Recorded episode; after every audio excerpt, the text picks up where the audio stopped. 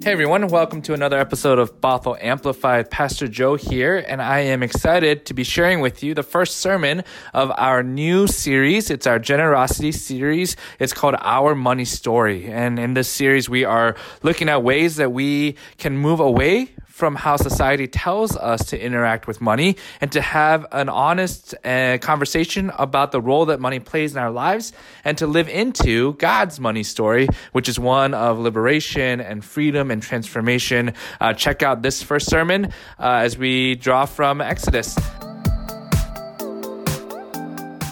I remember when I was younger, uh, maybe around seven or eight years old, my, my cousins and I, we were all gathered at my grandparents' house. Uh, the family had gathered for one reason or another, and after dinner, the parents all met upstairs to talk and to have tea and to hang out, while all the kids were downstairs playing. And I, I remember that every few minutes, uh, one of us kids would run upstairs because we uh, needed something. We would say, Hey, I need a drink. And then a couple minutes later, another kid would go up, I need a snack. And another kid would go up, I need paper and, and I need a marker. I need something else to eat. And, and I think that the parents were so annoyed that they set us up with this challenge. It was actually one of my aunts, but I won't tell you which one. Um, every 30 minutes or so, she said, I will call you all upstairs. So once every 30 minutes. And the challenge is for you to memorize poems from Shel Silverstein's Where the Sidewalk Ends. So for every one pager poem, we would get a quarter. For every two pager poem, we would get two quarters, which meant we all tried to find those ones that like four lines and like three words each line. But we were pacing back and forth downstairs. We're not even playing with each other anymore. And we are single mindedly focused on memorizing these poems. And I want to share with you my favorite one that I still remember today. It's called Smart. I practiced this to try to recite it. I'm not doing that, so I'm going to read it for you all. My dad gave me $1 bill because I'm his smartest son, and I swapped it for two shiny quarters because two is more than one. And then I took the quarters and traded them to Lou for three dimes. I guess he didn't know that three is more than two. Just then, along came old blind Bates, and just because he can't see, he gave me four nickels for my three dimes, and four is more than three. And I took the nickels to Hiram Coombs down at the seed feed store, and the fool gave me five pennies for them, and five is more than four. And I went and showed my dad, and he got red in the cheeks. He closed his eyes and shook his head, too proud of me to speak. We all have our own money stories. That's part of mine. And I can also point to uh, Saturday mornings, going to the bank with my dad, watching as he would always include in his withdrawal uh, a couple of crisp dollar bills that he would leave on my and my brother's dressers every Saturday morning to have ready to bring to church for offering. I can also point to a McDonald's stop that my family and I uh, went to on a family road trip. We were uh, driving probably to my grandparents' house cross country, uh, stopped at a McDonald's where they were running a promotion where you scratch off uh, the silver part of you know this card with with a coin uh, to win prizes, and, and it was my first time, and I was so excited to do this that I diligently went to scratch uh, the the silver with the quarter, and I must have overestimated my my own strength because the next thing I knew, I had scratched all the way through the card. And then I went to take that card to redeem my prize because I could still make out the words breakfast sandwich on it. And when I came back from the counter empty handed, I can still remember the look of disappointment in my dad's face. Another part of my money story. I can point to times when I made money only to give it to my dad because my money was his money and his money was my money. And I can point to times when I asked for money to go out with my friends and he gave it to me more than I needed because his money was my money and my money was his money. I can point to times when I borrowed money from a roommate. when I saw someone asking for money at a street corner and the times that I gave money and the times I did not. I can still point to times even today when Joanne and I we sit down every year to set our values to work on our budget. I wonder what memories come to you as you think about money because we all have our own money stories, and yet they say that the top three things to not talk about at the dinner table is money, politics, and religion. And I think that's the problem. Right? Our society has such an unhealthy relationship with these things that we don't allow them into the fabric of our lives. We try to keep money separate from everything else, and we forget that while money cannot be the only factor in our lives, money is part of our everyday being. Our relationship with money is part of our human selves, it's part of our holistic health, and it should be part of our spiritual selves. Money and possessions are some of the most common topics throughout Scripture. And Jesus talks about money more than faith and prayer. In fact, something like 25% of all the parables found in the Gospels, according to Matthew, Mark, and Luke, they're all about money or include some reference to possession or to money. And so our money story, therefore, has to be also a spiritual story. And perhaps it's time that we start thinking about it in that way. And so that's what our series is going to be about. We're going to reframe our money story, our, our individual stories, and our collective church's money story so that we are more aligned with God's money story. And what I mean by that is some story that is more liberating, that is more inviting, that is transformative, because there lies the power of money. So today we're going to start with this word remember. Remember. I'm thinking about United Methodist Church pastor, uh, the Reverend Joseph Lowery, who founded the Southern Christian Leadership Conference, the SCLC, with Dr. King and others. He was awarded the Presidential Medal of Freedom as the Dean of the Civil Rights Movement. He, and he was once reflecting uh, on the pains of the movement, the hardships of the Civil Rights Movement. And he said, if you don't know where you come from, it's difficult to know where you are, and it's even more difficult to plan where you are going.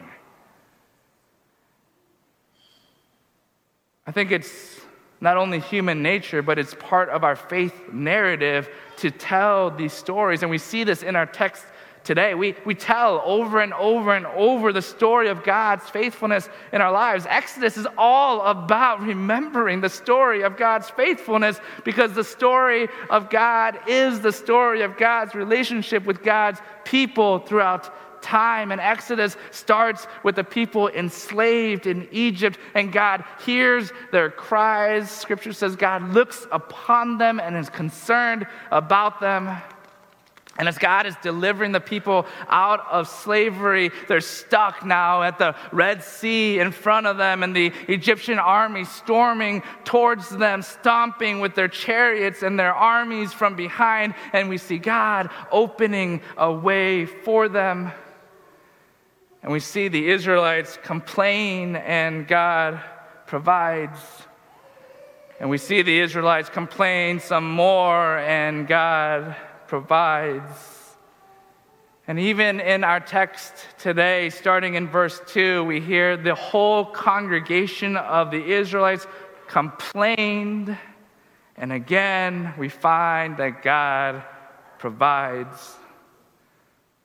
What I love about this text is not only that God continues to provide over and over and over for God's people, but it's in the way that God provides. See, see since Egypt, the people were in survival mode. When they were enslaved, they were rationed food and supplies by the Egyptians throughout the time of slavery. They only got enough to eat for their survival. And when they go on the journey, when they leave enslavement and go on the journey, the journey is full of them being hungry and thirsty. They're trying to survive along the way. And so they balance this tension, right, of wanting to run forward and away from the captors while also wanting to survive, even if it means sometimes going back to slavery. And they finally get to this breaking point God, where are you? We are hungry and you aren't here. We would rather be enslaved than have the possibility of freedom. They say we would rather be enslaved than have the possibility of freedom. And again, God provides. Not only for a day, not only for one moment, but God provides enough, enough for that whole day. And again, enough for tomorrow, and again, enough for the day after that. God provides enough and enough and enough. And even later, when we see that the people can't trust God to provide enough, even later in our text, when these people gather more than they're supposed to, more than they need, when they gather on those days that they're not supposed to, God still provides them with enough. So much so that we go all the way to Joshua 5, 40 years later. And that same manna, that, that bread, that, that what is this that carried them through day after day after day, that manna comes to them every single day for 40 years, some 14,600 days until they finally arrive into a habitable land and they eat the produce of that very land. God provides for them manna day after day after day until they can provide for themselves. I wonder what stories we remember. I wonder what attitudes we carry with us when we do remember those stories. See, there's a guy named Douglas Meeks who, who wrote uh, God the Economist, and he, he, he describes our culture's sense of scarcity this way. He says, No matter how much you have, there is still this lingering fear that it might not be enough. That's what it means to live in scarcity. And too often, that's the story we tell. I think it's why Martin Luther, on this day over 500 years ago, he, he walked all the way to All Saints Church in Wittenberg. And this day that we now call Reformation Day, he, he walked his way to the church and nailed to the door his 95 Theses. He's challenging the cultural, societal, and even religious norms the norms that tell us that there isn't enough, that we're living in a time of scarcity. He pounded that nail into the wall, reminding them that God's grace is enough, that God's love is enough, that salvation cannot be bought, that God's love and grace is abundant and enough. Yeah. There's a different way to live than how society tells us. There's a new way, God's preferred way, and we remember that way so that we can live into it. You know, earlier I was telling you the story about my cousins and how I memorized those uh, poems at, at their grandparents' house those, those many years ago. And, and here's a few things that I remember. Because even though I only got a few quarters that night, I also remember the time at my grandma's house was full of abundance. I remember the feast we had around her dinner table and the veggies that came from her garden, the smells of spices and the aromas of, of the flavors filling the room. I remember all the laughter because she would tell stories that didn't make sense, and we would laugh, and we would tell jokes that she didn't understand, and we would laugh. And you know, when that laugh is contagious, and laugh and laugh and laugh. I remember sitting next to her, reading. Uh, she would be reading at, the, at her, the dining table. I would have my book next to her, and we would just be feeling safe in her presence. I remember love and life I remember the gift that she was to me and to the world, I remember most of all abundance. And so that's my prayer for us today that we might remember that God does provide enough, that our stories are full of times of abundance, and that God's story is one that challenges us and reminds us to be God's people as we move ahead on that journey. Amen. Let's pray. God, we give you thanks for this time together, for an opportunity to be gathered in worship in person and online. We thank you that your love and your grace transcends uh, borders, that has no bounds, that connects us all.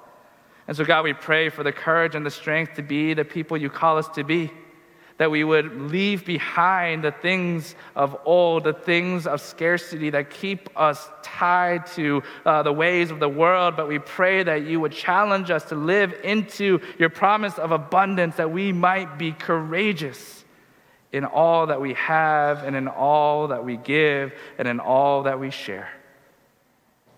For it is in your holy name that we pray. Amen. All right, that was our first sermon from our money story. And uh, we have three more weeks left. We're going to be talking about uh, release this coming Sunday, and it's going to be a great one, uh, drawing from Deuteronomy. So come back and check this out next week. Uh, later on this week, we'll drop another episode of conversation that I got to have with Joel Rodriguez, who was a planter here in the Pacific Northwest, and he talks about his journey of his faith formation as well. Uh, until then, have a great, great week, and we'll talk to you soon. Bye.